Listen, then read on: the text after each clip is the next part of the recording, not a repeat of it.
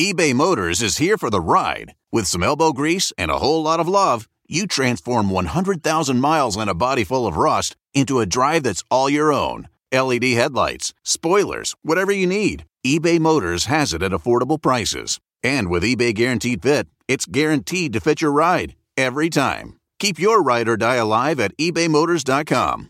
Eligible items only, exclusions apply.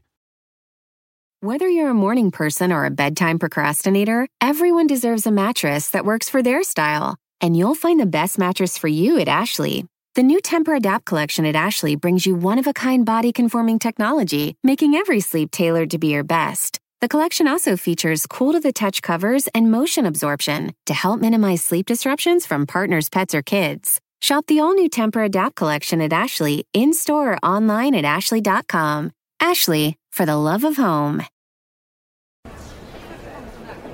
Civics 101 is supported in part by the Corporation for Public Broadcasting. June 7th, 1892, New Orleans, Louisiana. A 30 year old black man named Homer Plessy buys a ticket for the 415 train to Covington. The train arrives at the station on the corner of Press and Royal, and it is made up of cars for white passengers and cars for black passengers. Plessy steps into the car for white passengers and takes a seat. The conductor asks Plessy his race. Plessy tells him, and then the conductor insists he has to move to the car for black riders. Plessy refuses. And a detective who just happens to be there arrests Plessy and removes him from the car. These are the events that resulted in a landmark Supreme Court decision, an anti canon decision, one universally agreed upon as a mistake. A decision that I thought I knew about, but was dead wrong. You're listening to Civics 101. I'm Nick Capodice. I'm Hannah McCarthy. And today we're talking about an event that was not just an individual act of protest, an arrest that was anything but coincidental, and contrary to what I've learned beforehand, a decision that did not establish the separate but equal doctrine. Plessy v. Ferguson, 1896. So far, Nick, you've talked a lot about what this case is not. Can we start with what it is? Yeah.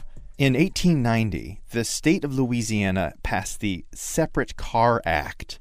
This was one of the state's Jim Crow laws, anti black laws that enforced segregation. And this act required that trains have, quote, equal but separate accommodations for black and white passengers. But before we get started in this case, the history of separation goes way back. Separation, which is the word they used in the 19th century, as a concept was really born in the North on a railroad line that went from Boston to Salem, opened in 1838. This is Stephen Luxenberg, associate editor of the Washington Post and author of Separate The Story of Plessy v. Ferguson and America's Journey from Slavery to Segregation. And throughout the North before the Civil War, there were instances of separation on public transportation. There were people fighting against that, mostly from the abolitionist movement, the group of radicals that said that slavery should be abolished right now. Some of the precedents later cited in Plessy come from the North before the Civil War, where courts ruled that separation was allowable. It was a reasonable rule by the railroad. So, separation, which we later referred to as segregation, it came out of the North. It did. Stephen told me that separation wasn't possible in states that were practicing enslavement. But there were always people fighting, resisting in the 19th century against slavery first, then against civil rights uh, violations. Everything is new in this era. Everything is new. The, the famous black journalist Ida B. Wells, as a 20 year old, is refusing in 1882 to ride in the quote colored car. She's not got anybody behind her. She's, she sues twice. She gets to the Tennessee Supreme Court. She loses. Um, kind of the deck is rigged against her, she learns. Ida B. Wells's act of brave resistance was 10 years before Homer Plessy got on that train in New Orleans. She was initially awarded $500 in damages, but the Tennessee State Supreme Court overturned it, and she was forced to repay the money as well as court fees. Okay, so Ida B. Wells is one of the first to challenge these civil rights issues in the courts. And when Steve says everything is new, what does he mean? The nation was struggling to figure out how to make the Reconstruction Amendments, the newly passed 13th, 14th, and 15th Amendments, actually apply. And this happened when people like Wells put their bodies on the line. But while her protest was an individual action, Plessy's was not. Okay, right. And getting back to Homer Plessy on that day in 1892, what do we know about him? And who was Ferguson? Homer Plessy was a Creole African descent gentleman who was born on March the 17th. That was St. Patrick's Day. My name is Keith Plessy, and I am a fourth generation descendant of Homer Plessy. Judge Ferguson was not from New Orleans. He was not from Louisiana. Judge Ferguson was born on Martha's Vineyard. My name is Phoebe Ferguson, and I am the great great granddaughter of Judge John Howard Ferguson. Keith and Phoebe head the Plessy and Ferguson Foundation. They visit schools and institutions across the country to share the story of the case and their message that mutual history can be a tool to create unity and understanding. It's no longer Plessy versus Ferguson, it's Plessy and Ferguson. Homer Plessy's father died at a young age, and his mother remarried a shoemaker named Victor Dupart. And Homer learned to be a shoemaker from his stepfather, but he also went with him to community meetings where he learned about civil rights activism. When the laws came out, he had already been an activist in the neighborhood, in the Treme neighborhood, for he was advocating to keep public schools open. Homer Plessy joined the Comité des Citoyens in Louisiana, which I will refer to here on out as the Citizens Committee. Their full title actually is a bit longer. Steve Luxenberg found their original stationery. They needed a PR person to tell them to get a better name that was easier to say. But the stationery was the Committee to Challenge the Constitutionality of the Separate Car Act. The committee's sole purpose was to challenge this one law. Yeah, and they ran test cases, carefully orchestrated events to purposefully violate the law and Plessy offered to be the second test. He looked like a white person. So that was one of the criteria of his volunteering for that protest. And when he approached the train depot, no one noticed him as a person of color. He purchased that ticket without any dispute, boarded the first class train car that was designated for whites only, and sat down, and no one was disturbed by his presence. But when the conductor approached him and asked him, was he a colored man? He responded, yes. And he said, you would have to move to the car for your race. And he refused. So the arresting officer, C.C. Cain, stepped up and removed him from the train. They made it look real good. It was it was orchestrated well. So they threw him off the train physically they didn't make it look like it was a nice departure for him. Everybody was in on it. Everybody was in on it. The conductor's actions were rehearsed. The Citizens Committee hired that detective to arrest him and write a report. Even the railroad company itself was involved and in support of it because, for one thing, it was more expensive to have separate cars. In those days, if you were interrupting, which was probably one of the most uh, prominent and busy depots, the Press Street Wharf, he interrupted business that brought the cotton to be processed to the train depot that day. Normally, a person that did something like that in those times would have been hung from a tree, might have never made it to jail, uh, but he was safely whisked off to jail, where he was booked, and then he was able to pay the fine after a night in jail to get out because the bail was set for him and the money was set, the budget was set to remove him from jail. So Homer Plessy is arrested and released on bail. How does this case get to the Supreme Court? The first trial was Homer Adolph Plessy v. the state of Louisiana, and his lawyers argue that the Separate Train Car Act violated Homer Plessy's rights under the 13th and 14th Amendments. And the judge who heard the case? John Howard Ferguson. There's Ferguson. They make a presentation Judge Ferguson says says you've made a very good presentation and I would like to go think about that. We will rejoin in 2 weeks. In 2 weeks they come back to the court. Judge Ferguson says he's considered. However, he decides that Louisiana's law, our state, you know, our state's rights, and the state has the right to determine whether or not black and white passengers can ride together. So he upholds Louisiana state law. The Citizens Committee appealed it to the state Supreme Court, which upheld Ferguson's decision. And finally, in 1896, they appealed it to the United States Supreme Court, which ruled in favor of Judge Ferguson. Pandora makes it easy for you to find your favorite music. Discover new artists and genres by selecting any song or album, and we'll make you a personalized station for free. Download on the Apple App Store or Google Play and enjoy the soundtrack to your life.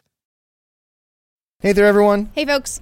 The whole Civics 101 team is here in DC for a week. That's why you hear cars and stuff whizzing by. Uh, we are in the district to talk to the people that we talk about on a daily basis. And a lot of those people work in the executive branch. That is the largest employer in the world. And a lot of those people work in the civil service, where, after the assassination of James Garfield, it's a long story, they take an exam to make sure that they are the right person for their job. But if you run a business and you're not the federal government, the best way to search for a candidate isn't to search at all, but to match instead with Indeed. 93% of employers agree Indeed delivers the highest quality matches compared to other job sites. 23 hires are made on Indeed every minute, and their matching engine is constantly learning from your preferences, so the more you use it, the better it gets. And listeners of this show will get a $75 sponsored job credit to get your jobs more visibility at Indeed.com slash civics. Just go to Indeed.com slash civics right now to support our show by saying you heard about Indeed on this podcast.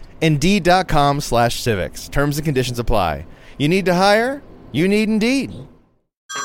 Hey everyone, it's Ted from Consumer Cellular, the guy in the orange sweater, and this is your wake up call. If you're paying too much for wireless service, you don't have to keep having that nightmare. Consumer Cellular has the same fast, reliable coverage as the leading carriers for less. And for a limited time, new customers receive their second month free when they sign up and use promo code MONTHFREE by May 31st. So why keep spending more than you have to? Seriously, wake up and call 1 888 freedom or visit consumercellular.com. Taxes, fees, and other third party charges will apply. See website for additional details.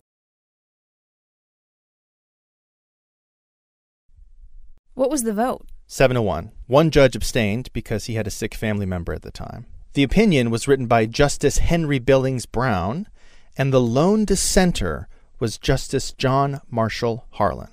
John Marshall Harlan, the former slave owner, is the person who dissents in Plessy versus Ferguson.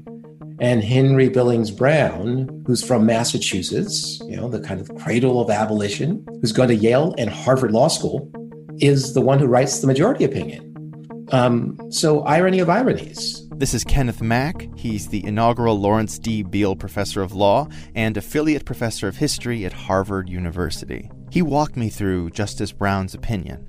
You know, the, the basic claim of Plessy and his lawyers is that, you know, the statute's unconstitutional under the 14th Amendment because it's discriminatory against African Americans. Brown has to figure out a bunch of things. First, he talks about political versus social equality. This is all over the rhetoric of white Southerners, judges, um, lots of people after the Civil War. They say that the 14th and 15th Amendments gave African Americans civil and political equality, but they didn't give them social equality. And they say this all the time. What they really mean is that if we don't want to associate with black people, we don't have to associate with black people. We don't have to accept black people into our houses. We don't have to be friends with black people. The law can't make us do that. Well, the question is, well, is a, is a statute that says that you have to sit in separate coaches by race, is that about social equality? What's a piece of legislation? That's not white people choosing not to be friends with black people that's a state law saying that black people and white people can't sit in the same coach. So white Southerners reason from the kind of social equality argument to the fact that they, they can pass statutes mandating that people be separate by race. Within uh, state sponsored institutions like schools, or, or within private institutions like railroad cars. And they say that's the same thing as that that's just social the law is just about social equality it's not about civil or political equality which are the things that the 14th and 15th amendments cover Justice Brown is saying that this law is not about civil or political equality, it's about unenforceable social equality. Yes, and to further justify it, he points to a number of previous cases that said railroads could separate passengers. But there is a problem with that. The problem is that almost all of those cases are before the Civil War. So the question is well, you know, did the 14th Amendment change that? And Brown just sort of blinks that. He doesn't acknowledge that the, actually the 14th Amendment did something. Kenneth said it was an extremely narrow, extremely specific, minute reading of the 14th Amendment, where he acknowledged, yes, the amendment was created to enforce equality, but that it, quote, could not have been intended to abolish distinction based upon color. And then we come to the lone, now famous, dissent of Justice Harlan. I mean, I think Harlan's making two or three points. One is that the 13th and 14th Amendments changed things um, that they gave new constitutional rights that weren't there before, and that they were supposed to change both the framework of citizenship and the racial order. You know, so before these were enacted, you know, you could use law, you could segregate, you could you could make white people superior, but 13th and 14th Amendments changed things. And the second thing he's saying is basically this is not neutral. Everybody knows why the statute was enacted, everybody knows the symbolic import of this. It's to keep black people out of railroad cars where white people ride because black people are presumed to be inferior. He's saying, well, you can't use law to erect white supremacy.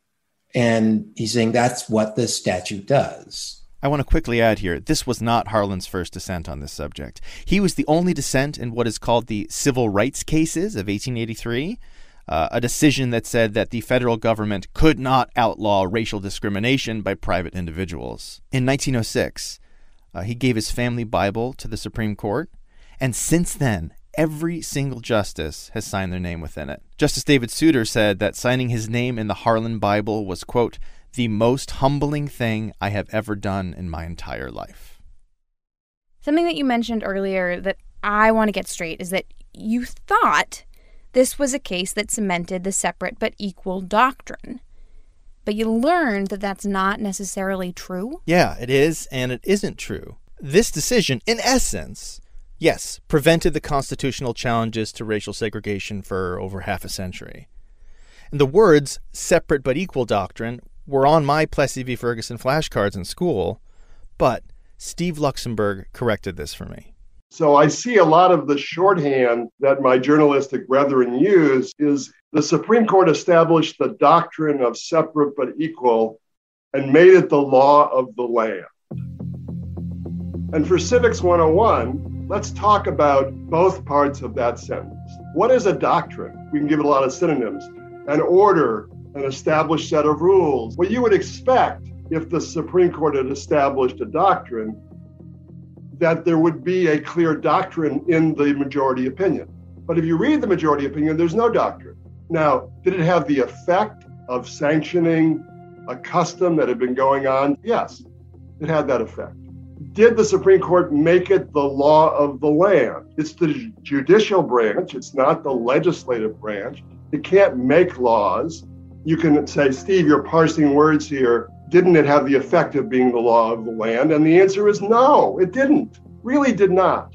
Why? Because it was a state legislature acting in Louisiana. Other state legislatures had to act to create laws that were similar. They they did in some cases, but not everywhere, not the law of the land.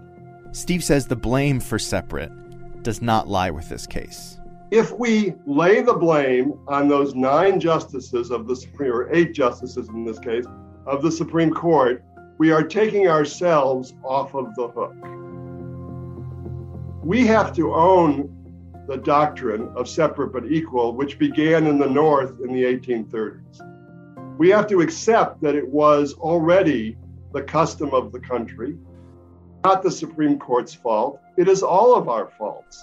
And to reinforce what Steve's saying here, the words separate but equal are nowhere in Justice Brown's decision.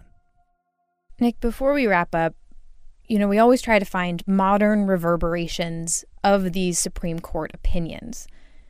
And I know that the Plessy decision was overturned in 1954 in Brown versus Board of Education of Topeka, the case that started the path to desegregation.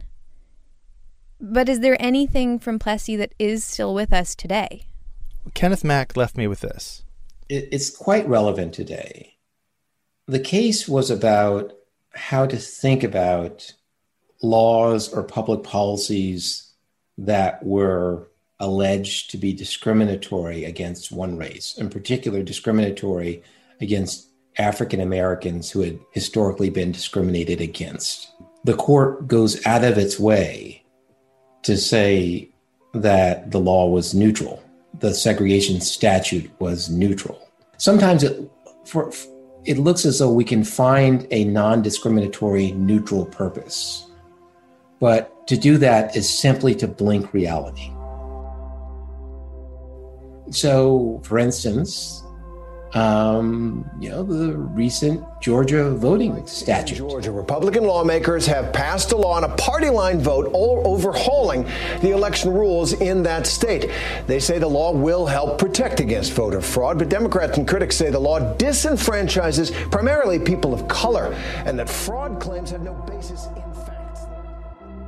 You know, is this a neutral enactment or is this an enactment where, if you look at the context, we all know who the enactment will fall most heavily on? And we can always articulate neutral reasons for these things.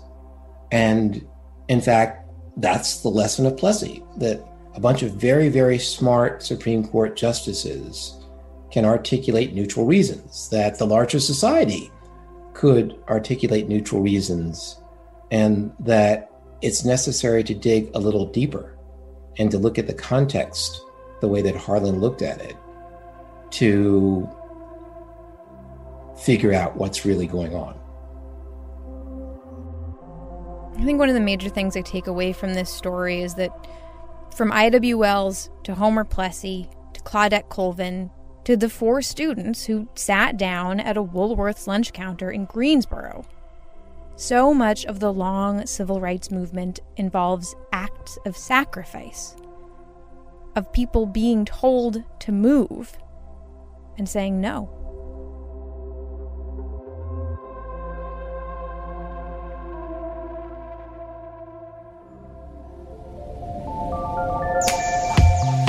That is a picture wrap on Plessy v. Ferguson. We got more civil rights cases in the Supreme Court headed your way, so stay a while and listen. Today's episode was produced by me, Nick Capodice, with Hannah McCarthy. Our staff includes Jacqui Fulton, and Erika Janik is our executive producer. Music in this episode by Young Carts, Scott Holmes, Ikimashu Oi, and Chris Zabriskie. To hear about the other cases in this series, or to hear any of our hundreds of episodes, follow us on Apple Podcasts, Spotify, or your podcast app of choice. You can also visit our website, civics101podcast.org all of our new episodes have materials for educators teaching these subjects. And while we're here, why not be our friend on Twitter at Civics101pod? Come on by, say hello. Civics 101 is supported in part by the Corporation for Public Broadcasting and is a production of NHPR, New Hampshire Public Radio. Jiboop!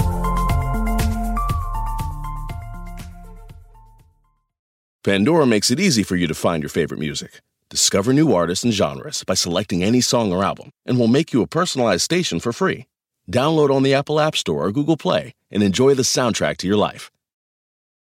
The living room is where you make life's most beautiful memories. But your sofa shouldn't be the one remembering them. The new life resistant, high performance furniture collection from Ashley is designed to withstand all the spills, slip ups, and muddy paws that come with the best parts of life. Ashley high performance sofas and recliners are soft, on trend, and easy to clean. Shop the high performance furniture in store or online at ashley.com. Ashley, for the love of home.